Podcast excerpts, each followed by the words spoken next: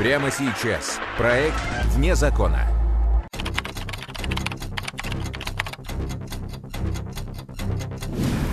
Самые громкие преступления. Самые запутанные и интересные детективные истории России. Преступление, которое шокировало Уфу. Очень изощренный метод был избран. Человек сгорел заживо. Это очень страшно. Подробности, которые передавались из уст в уста. Такое ощущение, как будто произошел ядерный взрыв.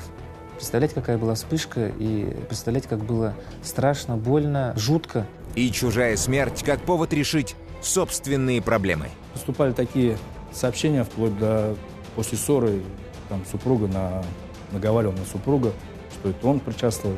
Проверялись любые версии. —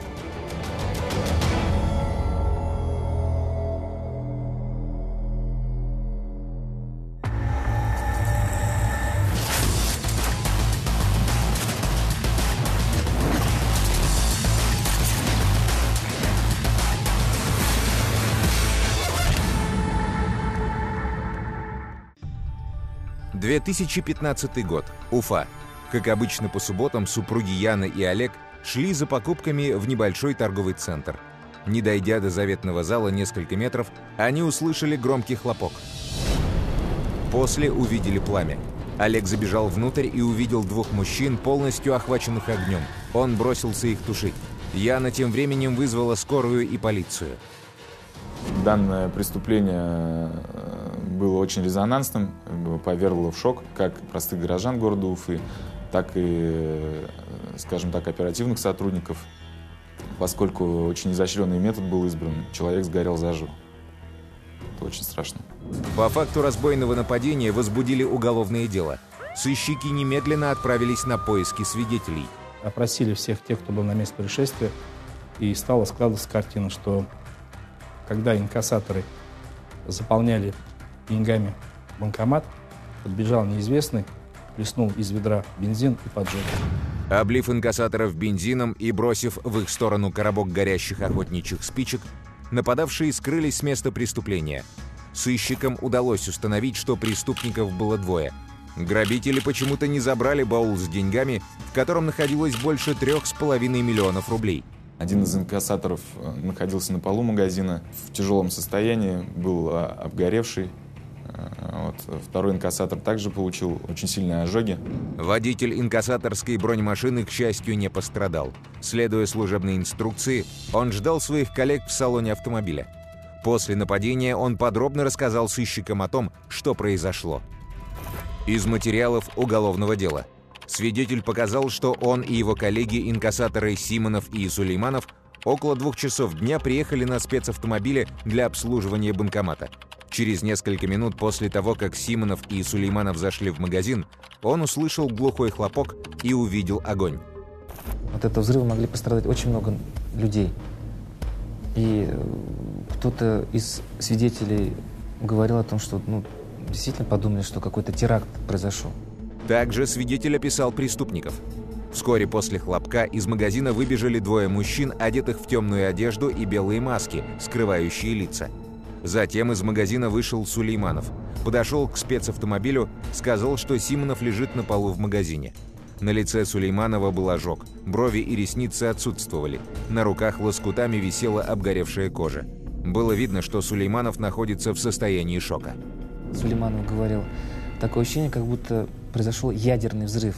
Представляете, какая была вспышка, и представляете, как было страшно, больно, э, жутко вот, находиться именно в том помещении, где вот все это вспыхнуло э, буквально там за секунды, за доли секунды. Обоих инкассаторов с серьезными ожогами доставили в больницу города Уфы. В результате нападения один из инкассаторов э, получил 80% ожогов и, не приходя в сознание, наступила его смерть уже в больнице. А Второй инкассатор получил 40% ожогов, также поступил э, в больницу, ну, его удалось спасти. Из материалов уголовного дела. Показания потерпевшего инкассатора Сулейманова. Когда я подошел к банкомату и подался вперед, увидел вокруг себя огонь. После была мега-вспышка. Огонь начинался с моих ног и поднимался вверх. Я почувствовал воспламенение, жар, но это был такой масштаб, как будто произошла ядерная война. Пламя полностью меня окутало. Я бросился вглубь магазина, пытаясь найти выход. Увидел Симонова, который горел как свеча. Его облили бензином полностью. Облили бензином инкассатор в помещении и совершен поджог. И то, что э, не были похищены денежные средства, также наводило на мысли и в последующем на версию о том, что э, преступление было совершено из личных неприязненных отношений. Были изучены личности инкассаторов, их круг общения, семья, потом коллеги, получается, какие-то конфликты, ну, ну может быть, на работе были. Ну, все эти моменты э, э, изучались. Тщательно изучив всех друзей и коллег-инкассаторов, а также всех их близких и дальних родственников, проверив их алиби, поговорив с каждым, никакого подтверждения версии о личных счетах сыщики не нашли. Оба инкассатора были людьми неконфликтными, семейными. Недоброжелателей не имели. Погибший инкассатор и вовсе, по словам его родных и коллег, был душой любой компании. Обожал свою дочь, души не чаял в племянниках. Свободное от работы и семьи время посвящал рыбалке и выращиванию мини-арбузов. По третьей версии, что э, преступление является террористическим актом, э, также была проведена э, работа. Оперативными сотрудниками были проверены лица, ранее привлекавшиеся за преступление террористической направленности. Но и этой версии участникам оперативно-следственной группы подтверждения найти не удалось становилось очевидно, что нападение на инкассаторов было осуществлено с целью завладения денежными средствами. Но почему нападавшие не взяли деньги? И кто эти нападавшие? На месте сразу, значит, э, экспертами-криминалистами было изъяты все вещественные доказательства. Там горючая жидкость, спички, значит, э, изъята видеозапись с места происшествия. Камер на месте преступления оказалось много. Были получены значит, видеозаписи с камер видеонаблюдения, которые расположены э, непосредственно в самом магазине, камеры видеонаблюдения, которые установлены на самих э, банкоматах. А также были получены видеозаписи э, с инкассаторской автомашины, которая находилась перед входом в магазин. Преступники засветились сразу на нескольких камерах видеонаблюдения, однако распознать их лица оперативники не могли.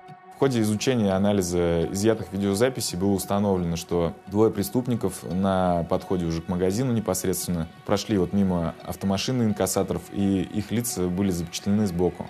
Вот, то есть полного портрета преступников не было, поскольку уже э, медицинские маски с целью э, значит, конспирации, сокрытия своих лиц, они уже одели на лестнице магазина. Просмотрев все изъятые записи, сыщики выяснили, почему преступники не взяли деньги, которые находились в сумке инкассаторов.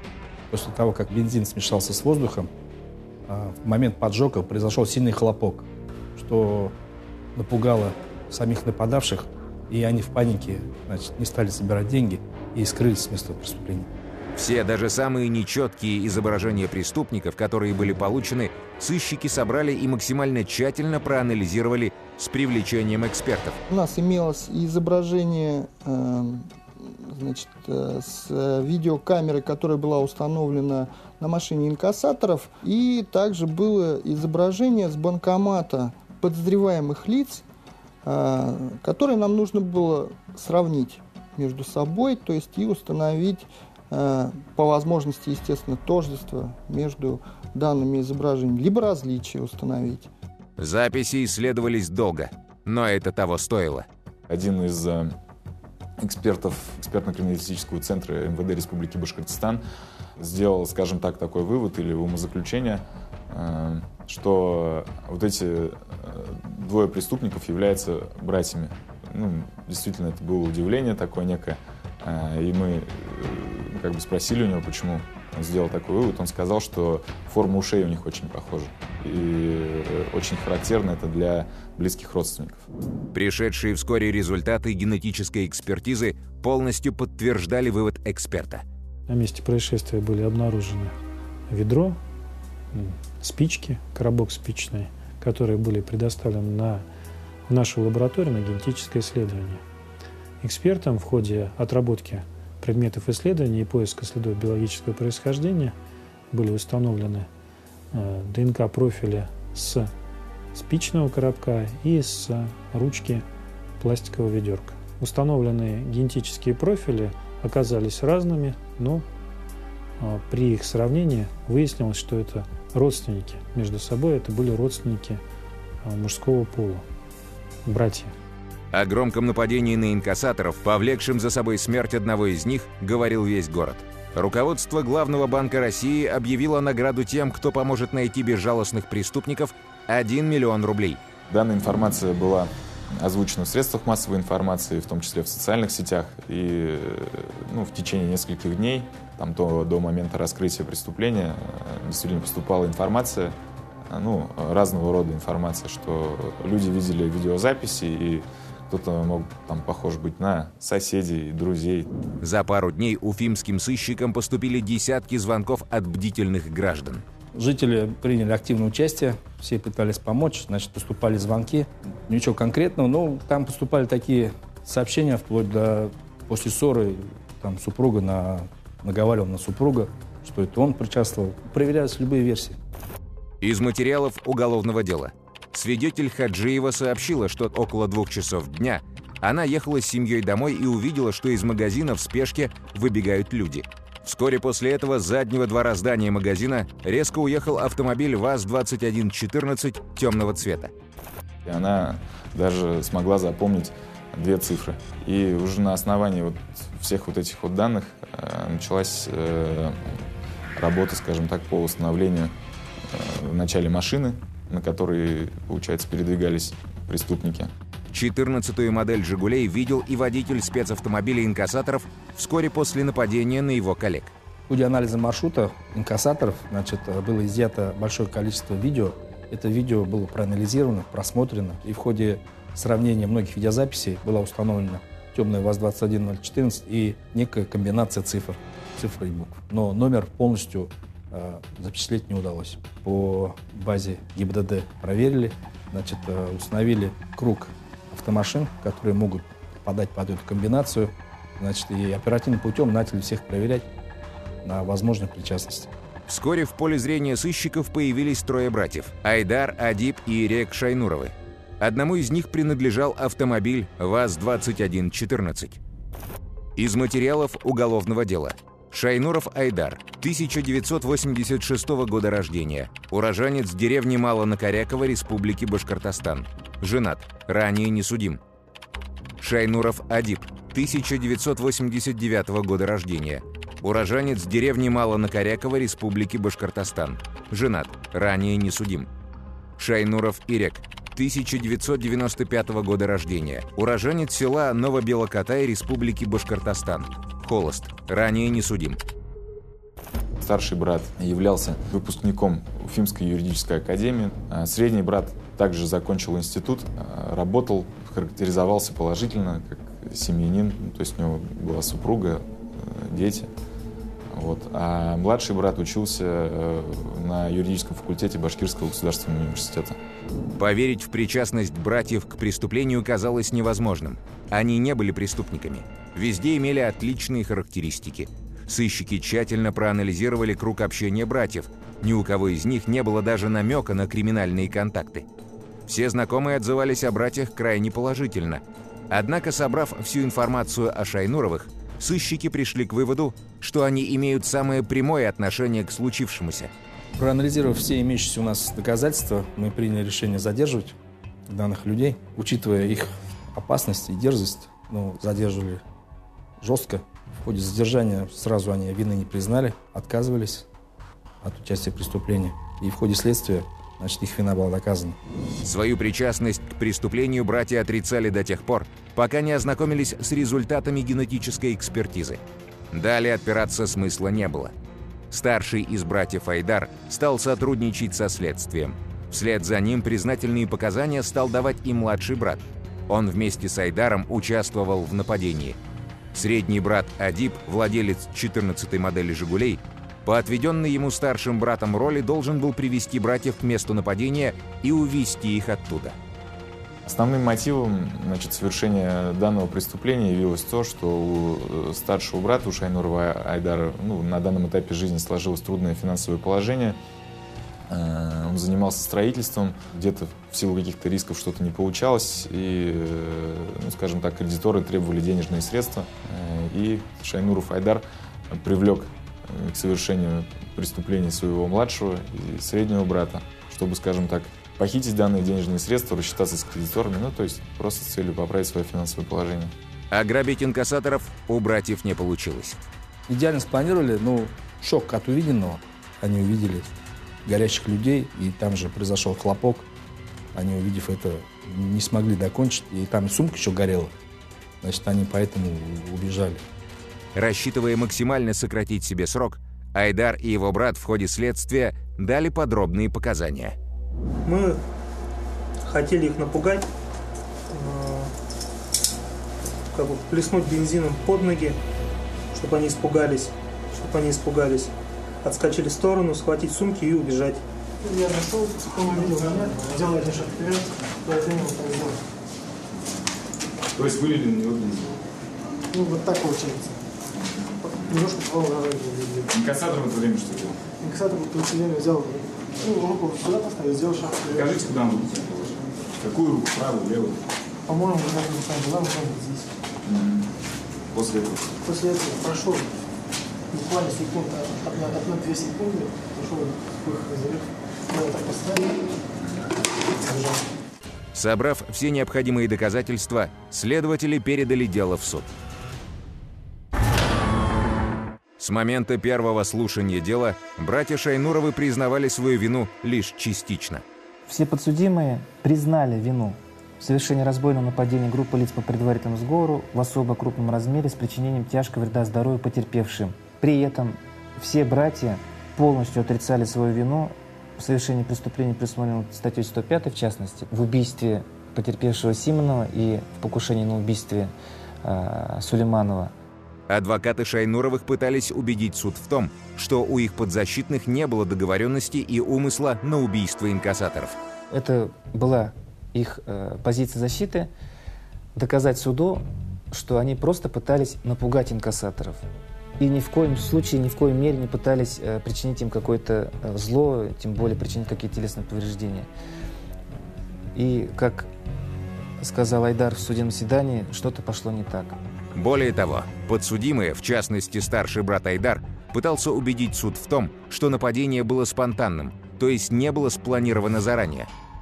И од- одним из ключевых доказательств, ну, как это обычно бывает, э, были показания братьев, э, хочу подчеркнуть именно младшего и среднего, не старшего. В частности, вот э, младший брат Ирик, он говорил, что еще утром, вот того дня, где было, когда было совершено преступление, то есть 22 августа в машине, старший брат Айдар сказал, что у него и Адипа есть идея совершить нападение на инкассаторов, которые с собой обычно возят много денег.